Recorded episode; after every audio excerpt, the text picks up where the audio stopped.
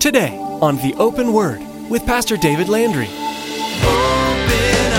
Hearts, change us from within by the open word.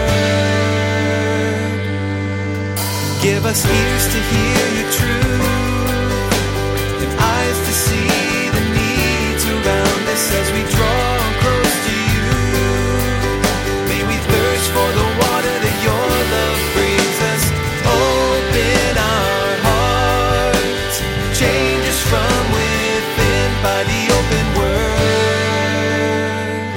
They're living with everything that they could grab hold of that the world has to offer, and yet thinking that their worship of God then is going to be accepted. Guys, that ought to be a wake up call for the church of today that is so blended in with the world that outside the four walls of the church, many times it's very difficult, if not impossible, to tell if a person is a believer or not because they look so much like the world, they act so much like the world, they think so much like the world. God doesn't desire worship that is only half hearted. When you come to Him on Sunday with songs of praise, just go back out into the world and serve your sinful desires and dishonor God, your worship is empty. As Pastor Dave points out in today's message, this is what was happening with God's people in the book of Zephaniah. God doesn't expect perfection, He knows it's impossible for you, but He desires honest worship, not only in the temple, but in your everyday life. Now here's Pastor David in the book of Zephaniah, chapter 1, as he begins his message, The Day of the Lord.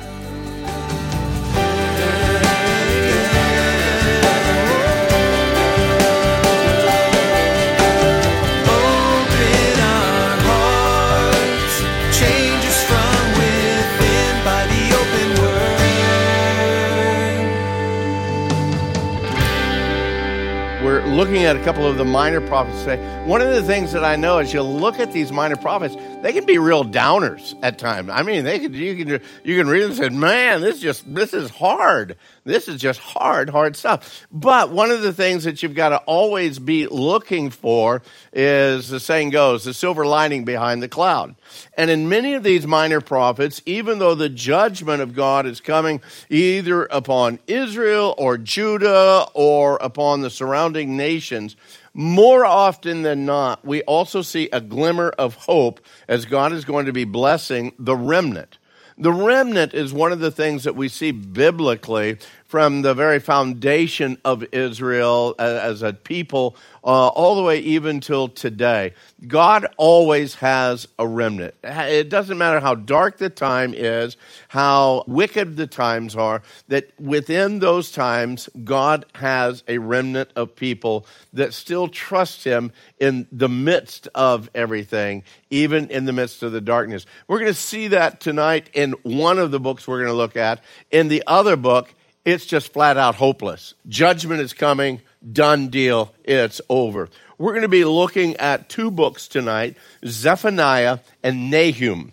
Zephaniah and Nahum. If you have a problem finding those, go to Matthew, go left about four books or so, and you'll find Zephaniah. Do not stop at Zechariah. Keep going left until you hit Zephaniah. And then in front of Zephaniah is Habakkuk, and in front of Habakkuk is Nahum. Okay? So that's the two areas that we're going to be at. And Zephaniah is such a cool name. I mean, you just don't hear people call their kids Zephaniah anymore. But uh, great book. It's a great book.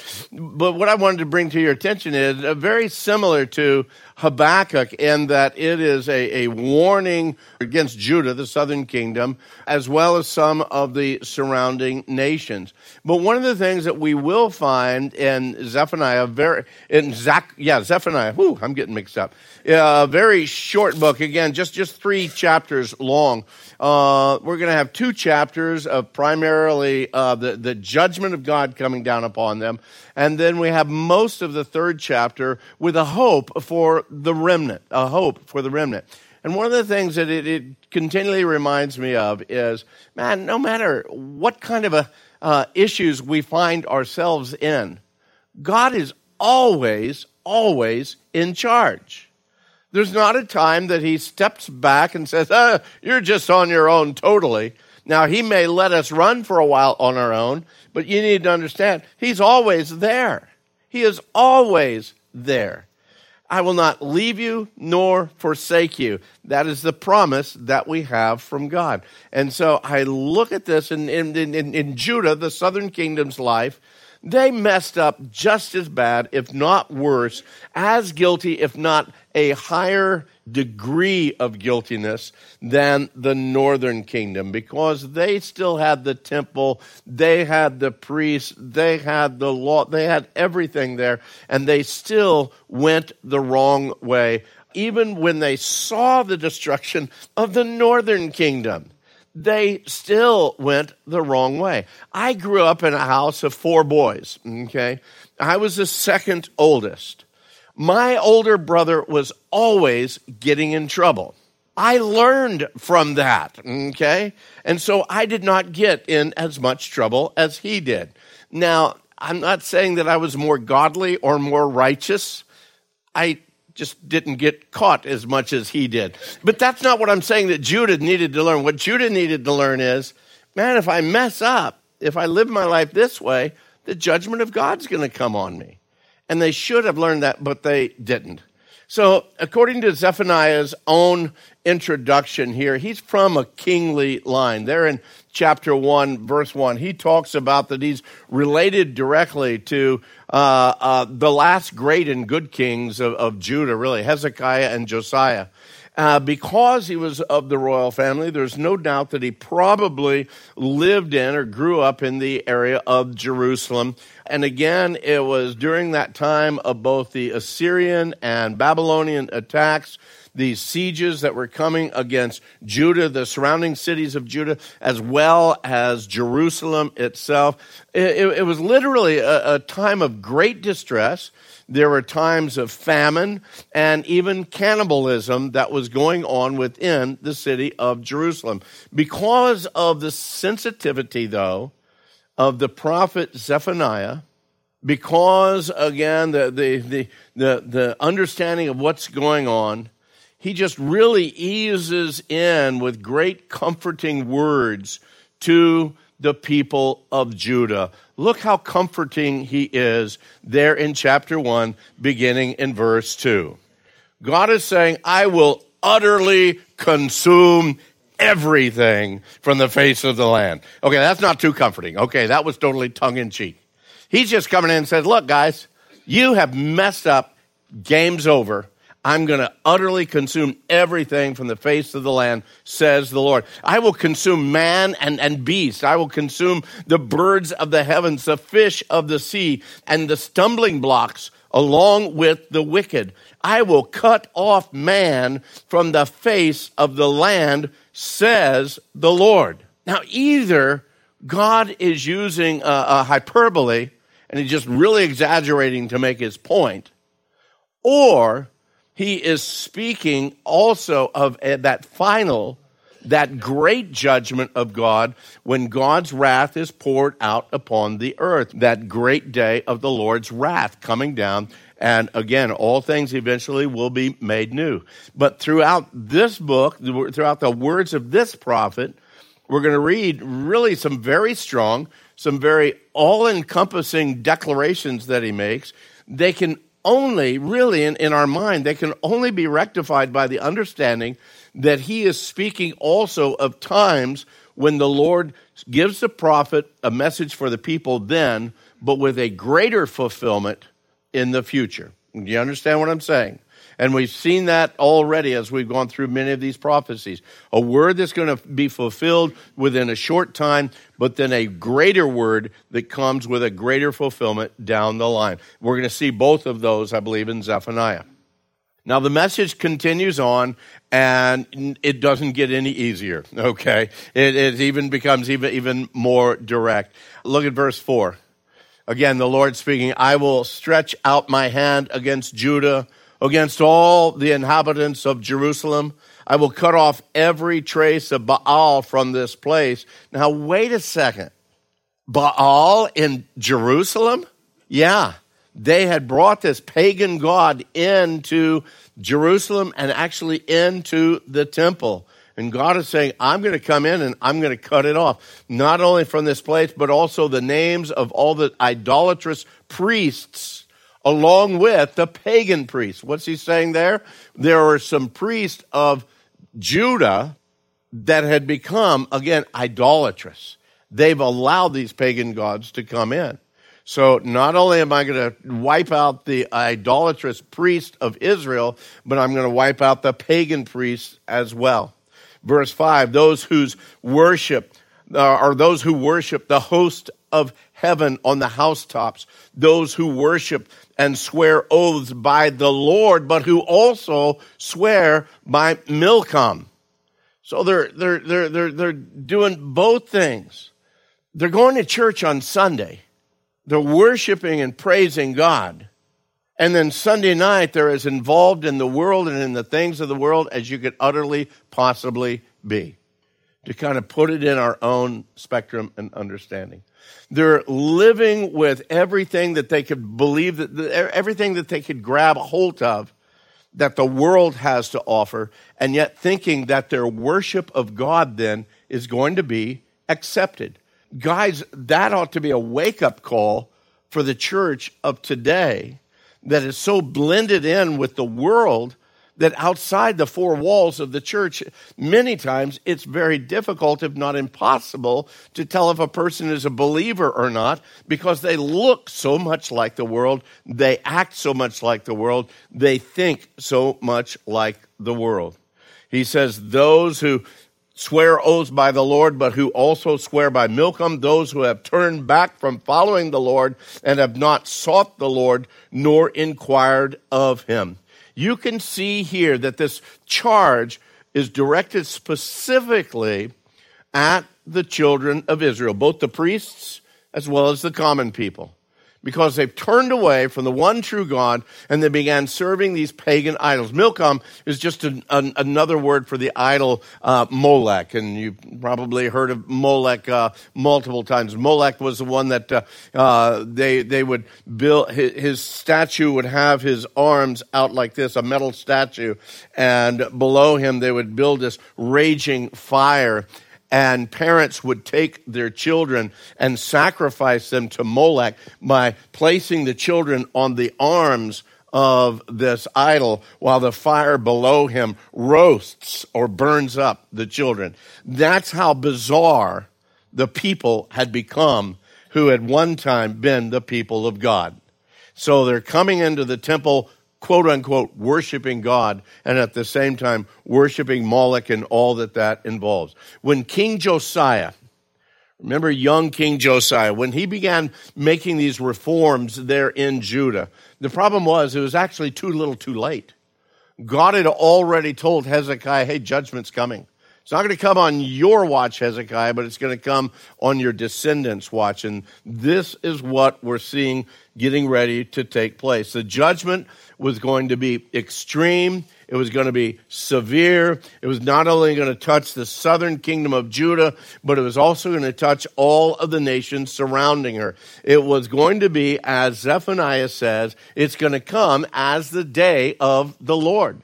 And again, that declaration of the day of the Lord being that time of God's great wrath. Look down in verse 7, still chapter 1. Be silent in the presence of the Lord God, for the day of the Lord is at hand. For the Lord has prepared a sacrifice, and he has invited guests. And it shall be in the day of the Lord's sacrifice that I will punish the princes and the king's children and all such as are clothed with foreign apparel. Now, let me stop right here. He, He's not saying because you're, you're dressed in something that was made in China or, or, or Bangladesh. No, he's not, he's not talking about that. He, he's referring to those that have adopted the, the, the, the lifestyle of, of, these pagan ways, uh, their, their actions and everything, even to the point that they began dressing uh, like these pagan cultures that were around them.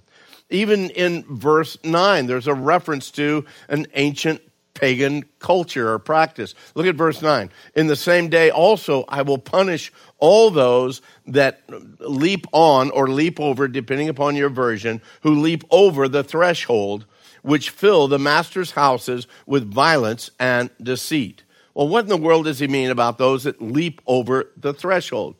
Well, if you remember back in the days prior to Saul becoming king, this is in 1 Samuel, the Philistines had captured the Ark of the Covenant. Remember that. They had captured the Ark.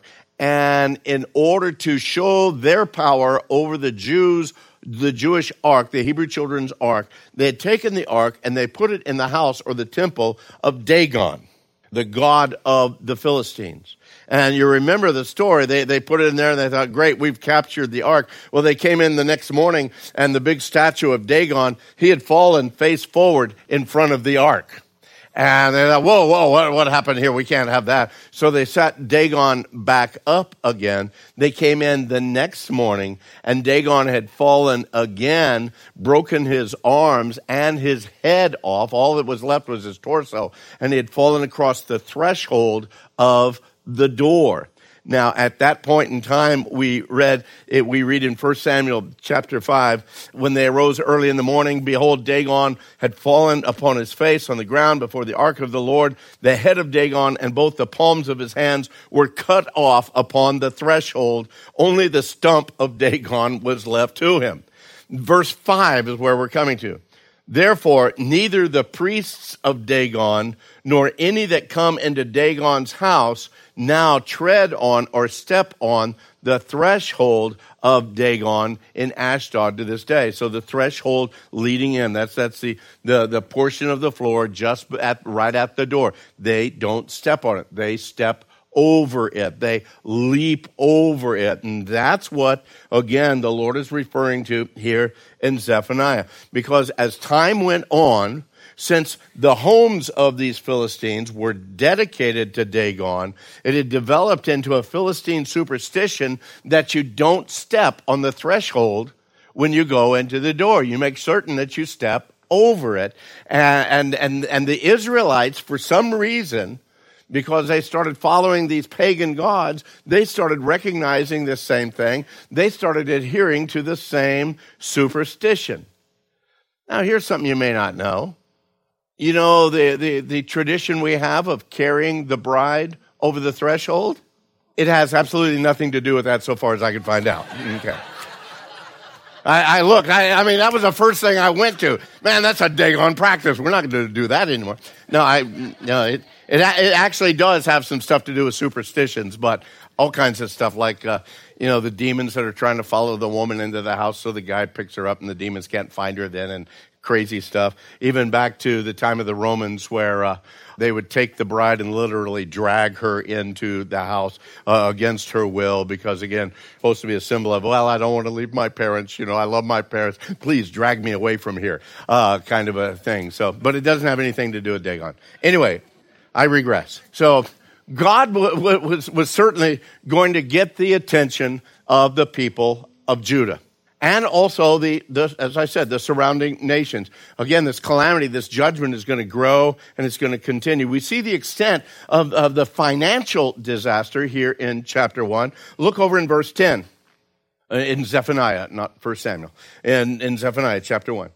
And there shall be on that day, says the Lord, the sound of a mournful cry from the fish gate. Now, the fish gate was the merchant's entrance. Uh, around the city of Jerusalem, the wall around the city of Jerusalem, they have a number of gates, entry gates that would be there. The fish gate was the one that the merchants would come into. They had another gate called the dung gate. I'll let you figure out what happens at that gate. Uh, so there's various sort of things. But the fish gate, where the merchants come in, there's going to be a mournful cry from the fish gate, a wailing from the second quarter, and a loud crashing from the hills. So what what's going on here. He continues on in verse 11. Wail, you inhabitants of Maktesh. Now, that's the market district there in the old city of Jerusalem, because all the merchant people are cut down. All those who handle money are cut off. In other words, there's going to be a major financial crash. The depression that we saw in our nation back in the early 1900s and in the early 2000s has nothing on what's going to happen here. Verse 13, therefore their goods shall become booty and their houses a desolation. They shall build houses, but not inhabit them. Now, just think of this for a moment, if you would. Think back, if you would, just 10 years ago, 2007, 2008, that time. All the houses that were being built and built and built. And then suddenly they were abandoned, abandoned, abandoned because of the market crash, because people losing jobs and everything. That's how easy this thing can happen. It happened to Israel, but it would never happen to us, right? I can guarantee you that it can, and I believe, should the Lord tarry, that it's very, very strongly possible that it will happen even here. They'll build houses, but not inhabit them. They shall build vineyards, but not drink their wine. Now, to drive it home, again, for those that are hard of understanding, verses 14 through 18 gives it even better clarity. Look what he says, verse 14. The great day of the Lord is near. It's near, and it hastens quickly. The noise of the day of the Lord is bitter. There the mighty men shall cry out. Verse 15, that day is a day of wrath it's a day of trouble and distress. It's a day of devastation and desolation. It's a day of darkness and gloominess, a day of clouds and thick darkness. Verse 16, a day of trumpet and alarm against the fortified cities, against the high towers. I will bring distress upon men. They shall walk like blind men because they have sinned against the Lord. Their blood shall be poured out like dust, their flesh like refuse neither their silver nor their gold shall be able to deliver them in the day of the Lord's wrath. That's a pretty depressing declaration. So let's close as we end tonight. And uh, no, you look at this and you think the the voice of the Lord speaking through prophets like Zephaniah, uh, like Habakkuk, uh, like uh, the multitude of those that were speaking during those days, warning them. Look, God's, first of all, if we, if we back up, if we back up prior to the time of Hezekiah, the prophets were still declaring this, saying, look, if you don't change, God's wrath is going to come if you don't reject these foreign gods, these foreign women, these foreign practices of worship, the wrath of God is going to come. And yet they continue to refuse to listen to the warnings, to now it's saying, okay, you didn't listen? It is coming now. It is coming. And it will be absolute devastation. Can't you hear the Lord in the midst of these words saying, Did you not get that? Did you not understand what was going to happen when you continued on one hand to say that you were a follower of Jehovah God, and on the other hand, you were so involved in the world and the ways of the world? Did I not make myself perfectly clear? that I am a jealous God and I'll have no other gods before me. And you see, they pushed it and they pushed it and they pushed it. And now God is saying, Time's up. It's coming now.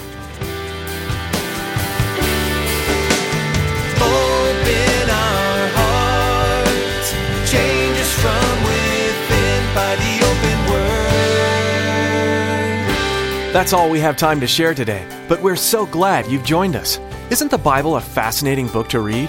There's incredible historical events, crazy scenarios, and a variety of people to keep you intrigued along the way. We hope you'll continue to join us here on the Open Word as Pastor David takes you through the Bible. If what you heard today sparked your interest and you'd like to know more about faith and even who God really is, please contact us. We'd love to talk more with you and share some even more incredible news about your future and the one who can change it, Jesus. Give us a call at 520 836 9676. Again, that's 520 836 9676. If social media is a part of your life, you can connect with us there too. Come like our Facebook page and keep up to date with what's happening at the Open Word and Calvary Chapel Casa Grande. You'll find a link to our website, theopenword.com. Would you like to hear more messages from this series? Here's Pastor David to tell you how. Thanks, Chris. You know, any time you spend in God's Word is valuable. and I'd like to encourage you to do it as often as possible. I know busy schedules can make that hard, but being able to listen to it could just change all that. All of the messages I've shared from the Bible here on the Open Word, they're available to you to listen to online at theopenword.com. Feel free to download them and even share them with anyone you think would benefit. That website again is theopenword.com. Thanks, Pastor David, and thank you for tuning in to the Open Word.